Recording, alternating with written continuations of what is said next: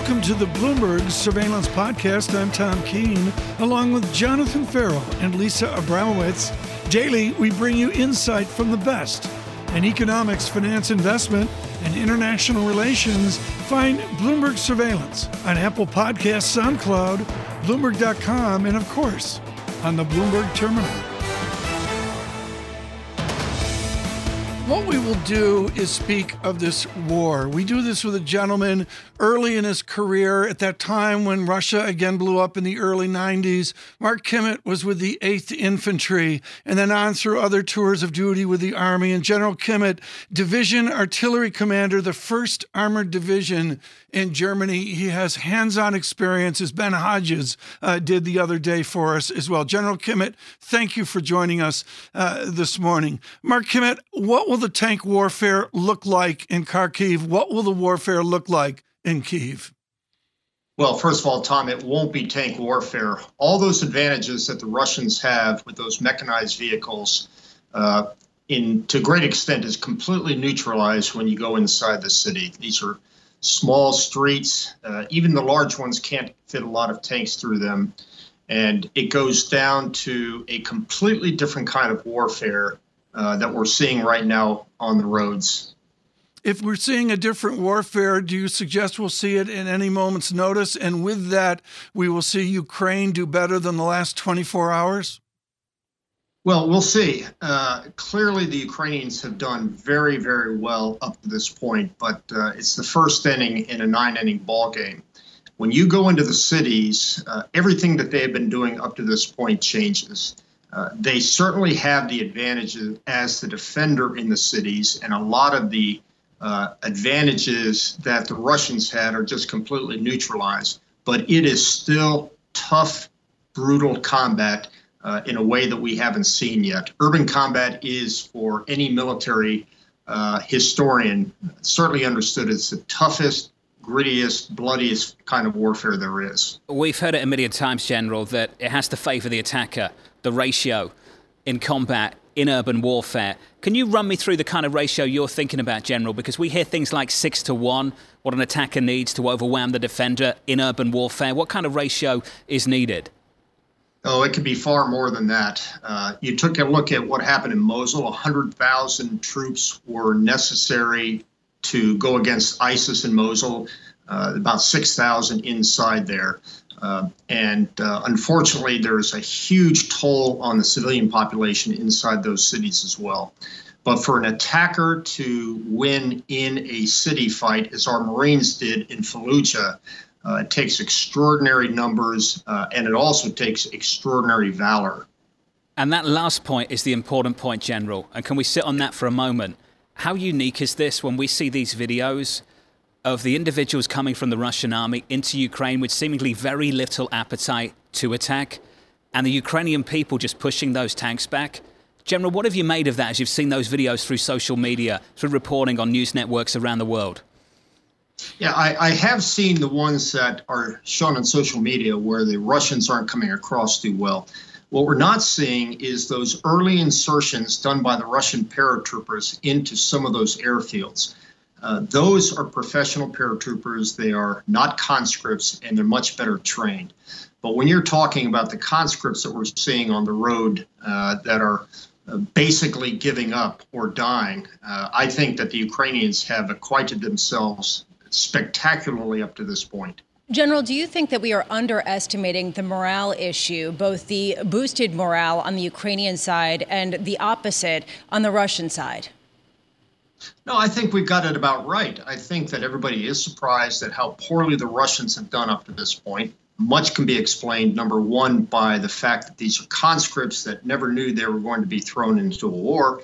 Uh, and number two, the intense, intense leadership shown by President Zelensky, which has toughened uh, the backbone of every one of those uh, civilians and the military and the militias that they're fighting them. General, can you see an end game at this point, given the fact that it seems like Vladimir Putin is not giving in in any way, and the Western allies are simply uh, trying to remain with the sanctions and clamping down harder on that front? Yeah, Lisa, that's a good question because, as I said earlier, this is the first inning in a nine-inning ball game, And the Russians will just continue to hammer and hammer and hammer away at you in places such as cities. Uh, they don't worry about casualties. They won't, don't worry about collateral damage. They don't worry about infrastructure. So I would expect that uh, his end game will be to go into those cities and destroy them. It's that simple. Uh, destroy the buildings, des- destroy the people, destroy the civilians. They don't care.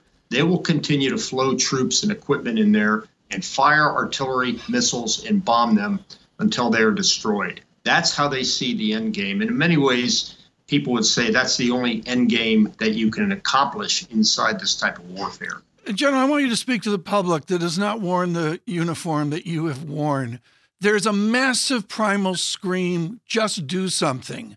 And I want to talk about the American initiative or even initiatives plural here to fly into Western Ukraine and deposit a massive force that the Ukrainians can use, or to come in through the Black Sea, Alastravitas and the others. What's the initiative America can do now to assist militarily President Zelensky?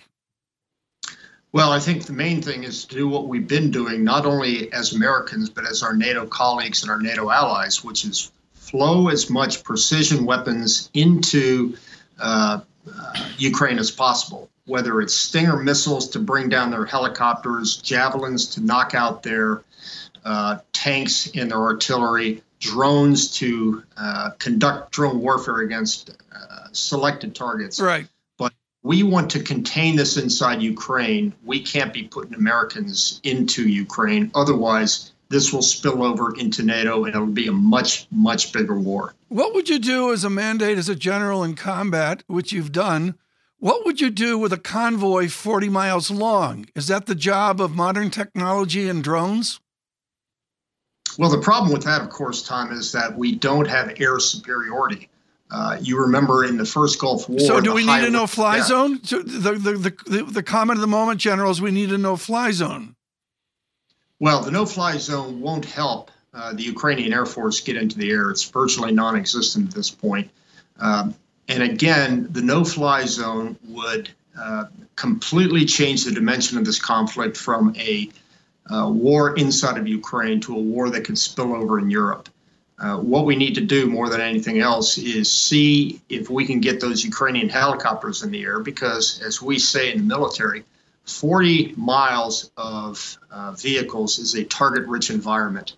We've seen them destroyed as we did in the first Gulf War, where we destroyed about 10 miles of vehicles, and it would be pretty easy. But the Russians have air superiority, and we've got to take that air superiority away from them through anti aircraft devices such as Stingers. But I don't think that will happen in time. General, as things stand, to wrap things up, we'd love your assessment of the base case about how this turns out. Eurasia Group was on with us earlier this week. They said we continue to see the most likely outcome of the invasion as a combination of regime change and Russian political control over the entirety of the country. What's your conclusion, your base case at the moment, General? Well, I, I think that's probably where it will end up uh, if these peace negotiations, if these peace talks on the Belarusian border don't accomplish anything. Uh, remember, wars don't end when the last person dies. Wars end at the diplomacy table, at the negotiating table. And candidly, the sooner we can negotiate Russia out of Ukraine, uh, the better.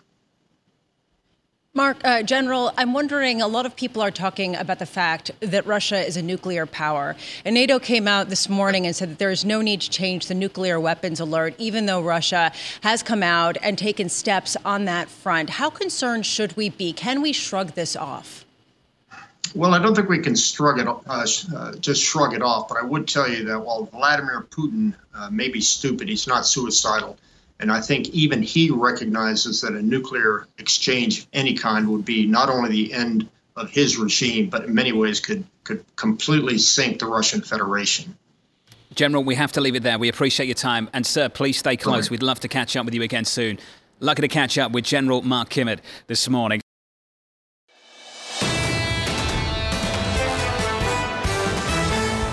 Let us go to an informed guest. She is absolutely brilliant in mathematics. Her graduate studies are just bulletproof. She holds court at BNY Mellon Wealth Management. Alicia Levine on this historic Tuesday. Alicia, how has your view of the markets changed given war? Look, the, the geopolitical situation over in Europe with a hot war really just adds another layer to an already kind of very difficult environment for equities here because you have that specter of the 19 late 1970s early 1980s of that stagflationary fear of sort of ever ratcheting down growth and ever ratcheting up inflation, as you've just spoken about. And what this conflict does is it plays into the inflationary piece, because I don't think the oil and gas piece you know the market's assuming that flows are going to stay the way they are and then iran will come on and it will be fine. And i, I think we have to ask ourselves what if that doesn't happen? You know what if we do see a disruption?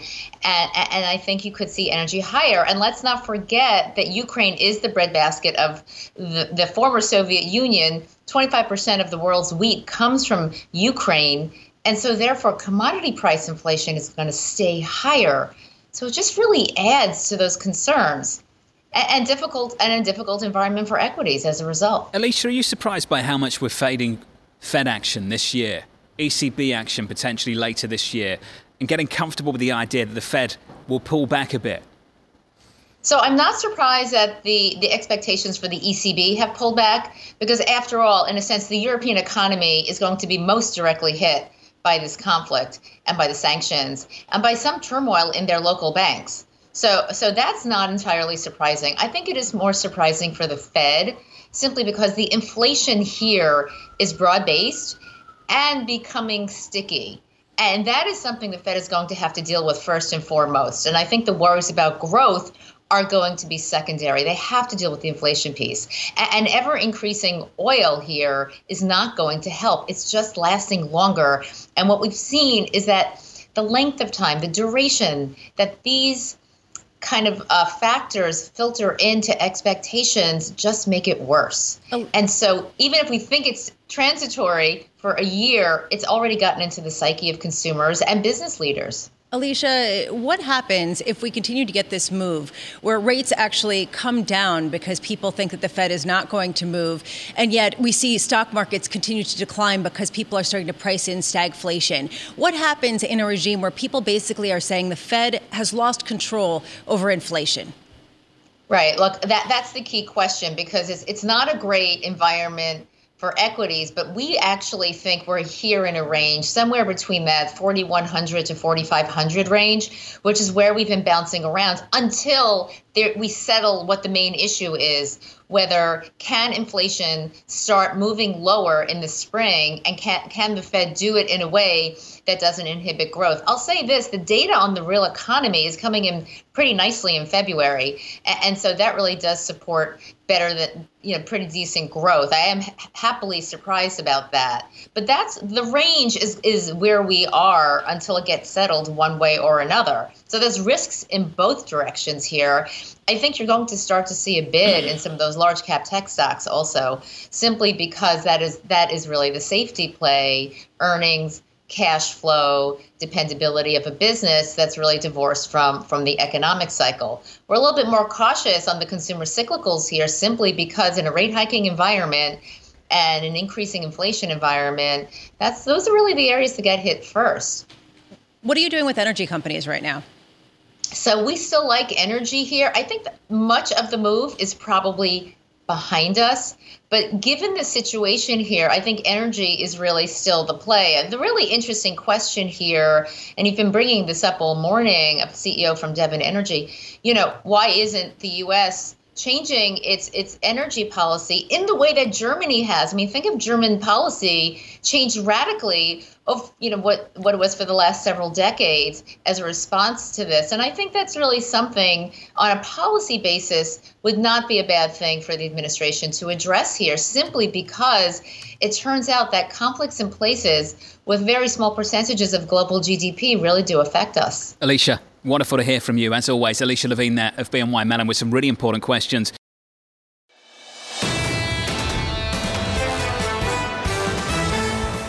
Let us move on to our interview of the day on foreign exchange with uh, Kamakshya Trivedi of Goldman Sachs. We're thrilled that he could join uh, this morning. Kamakshya, very simple. Where is the true valuation of ruble? Good morning. Thank you for having me. I mean, this is the kind of situation where, uh, you know, fundamental valuations are very hard to do. I mean, you can think about things like Russia's uh, oil and gas exports, its current account surplus, its reserves. None of these things matter uh, at a time when a large quantity of the reserves are sanctioned.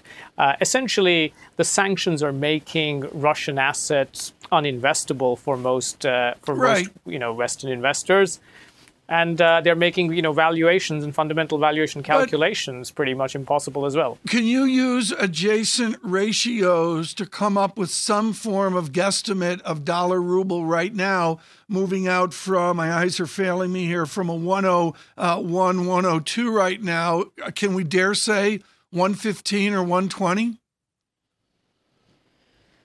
Look, it all depends on how things evolve. Uh, you know, if you uh, look back to the period in 2014 15 when you had the annexation of Crimea, hostilities in the Donbass, and a halving in the oil price, uh, you saw, you know, a huge sell off in the ruble, you know, nearly, you know, 50% or so.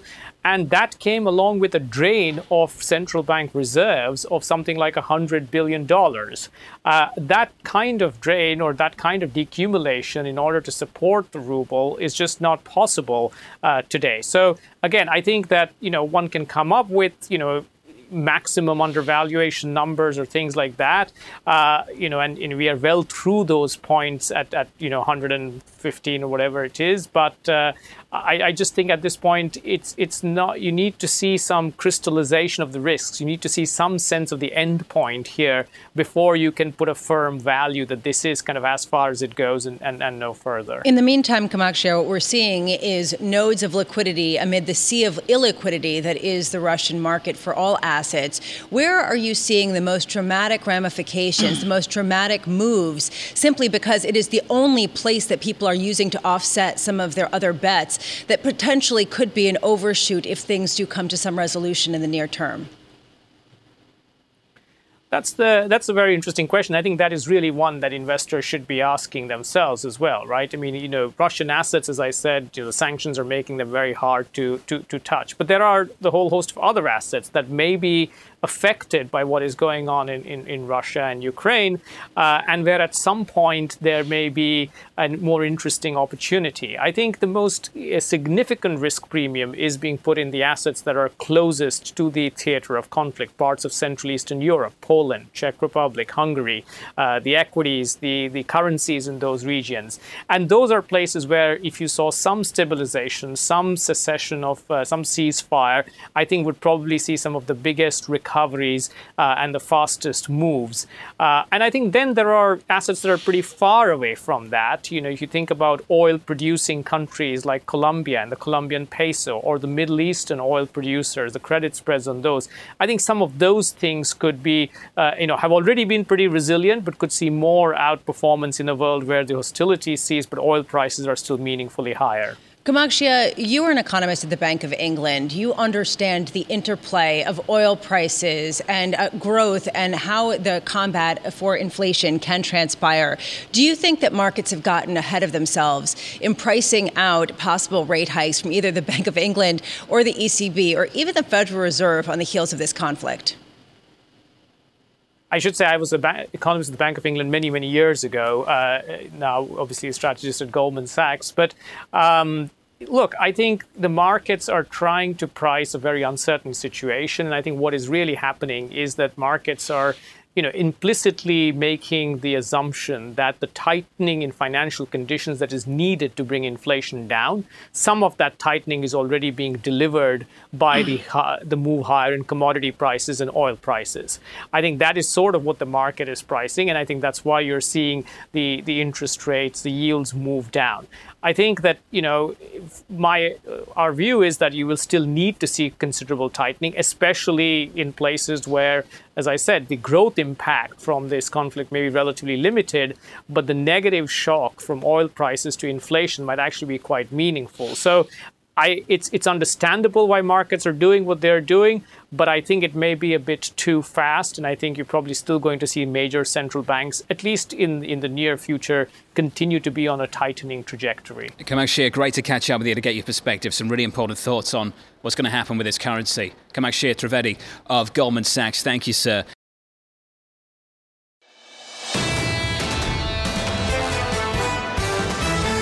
Right now, what we're going to do is link a Russia surrounded by what is it, 14 nations, to an America surrounded by two with great commonalities with Canada and Mexico. One company that has done that over the decades in North America is Target. Let's get your attention. Target has beat Walmart by over 600 basis points per year in the last 10 years in the name of Global Wall Street. That is success. Their chief financial officer, Michael Fiddelke, joins us this morning. Mike, I'm going to cut to the chase. The president will speak tonight on $104, $105 Brent crude. You spoke today with $24 per hour on your wage. How are you going to do this at $24 an hour, a blended $48,000 a year for line employees? Well, I'll tell you, the investments that we make in our team from my seat are the best investments that we make. And that's been a path of investment over years now. We laid a path to get to a $15 starting wage back in 2017. Yep. Accomplished that a couple of years ago. We've invested in additional benefits. We've invested in tuition free education assist- assistance. And we see those investments paying off. You can see it in the results that team delivered in our fourth okay. quarter with growth of 9%. Just because of time, I don't mean to cut you off, but I think this is so important, Michael, because you led on this, and you, and I'm going to say Amazon, Jassy, and the rest are in the crosshairs on this. Are we having an arms race right now for line employees? It's definitely a tight labor market. But our story might look different than what you'd hear elsewhere, and that we track our ability to attract and retain those metrics really closely. Those metrics are stronger for us right now than they were pre pandemic. So we see the result of that investment over time really paying off with a team that wants to come to work at Target and that best team in retail is delivering. Michael, this is one side of the equation that you have a bird's eye view on the employment aspect. The other side is consumers' willingness to keep spending at the same pace, even as they see their price of gasoline rise to the highest level since 2014, even as wheat futures rise to the highest since 2008. How do you game this out when you talk about pricing, when you talk about passing it on to the consumers and your ability to do so? Is time running out to keep passing it all on directly? Correctly? Yeah, we certainly see the inflationary cost pressure in the environment, but we tackle that really through the lens of our guest. We're fortunate. We have a lot of levers to pull uh, within our business to make sure that we're protecting value for our guest. And price is the lever we pull last, not first. And that investment in value is working. If you look at our fourth quarter results, that 9% growth, it came almost entirely from traffic. That means guests picking Target more often, whether with their footsteps or clicks to our website. And yeah. so those investments in protecting value are paying off. Michael, I'm asking because you sort of are at this cross section of what we talk about every day. We're talking about what's going on with Russia invading Ukraine, the possible disruption of supply chains, the possible ramifications on growth of oil prices. And I'm wondering how you factor these things in. Have you been scouring through your supply chains and looking for possible disruptions, either from this or other prospective co- uh, conflicts? I mean, how does this factor in to your day to day decision? Decision making? As you might expect, it's a situation we monitor really closely. And I'll, I'll start by just saying our hearts go out to everyone impacted by the situation in Ukraine. I know it weighs heavily on my mind, our target team, and our guests. We're fortunate we've got the benefit of a really sophisticated supply chain that's navigated a lot of challenges over the last two years incredibly well. Feel really good about our inventory position today, up 30% to last year. That's a testament to us working through some of those supply chain challenges. So we should be well positioned to start the year. Have you found that you've actually gotten a lot of market share from smaller businesses simply because you have that ability to really rejigger supply chains and streamline uh, certain uh, costs so that you can pass it along?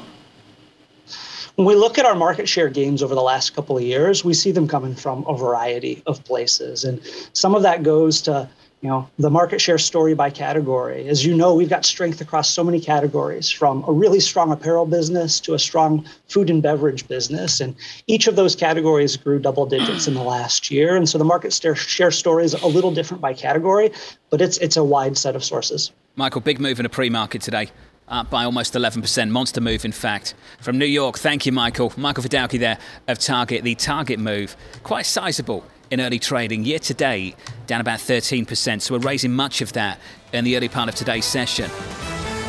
This is the Bloomberg Surveillance Podcast. Thanks for listening. Join us live weekdays from 7 to 10 a.m. Eastern on Bloomberg Radio and on Bloomberg Television each day from 6 to 9 a.m. for insight from the best in economics, finance, investment, and international relations and subscribe to the Surveillance Podcast on Apple Podcasts, SoundCloud, Bloomberg.com, and of course, on the terminal. I'm Tom Keene, and this is Bloomberg.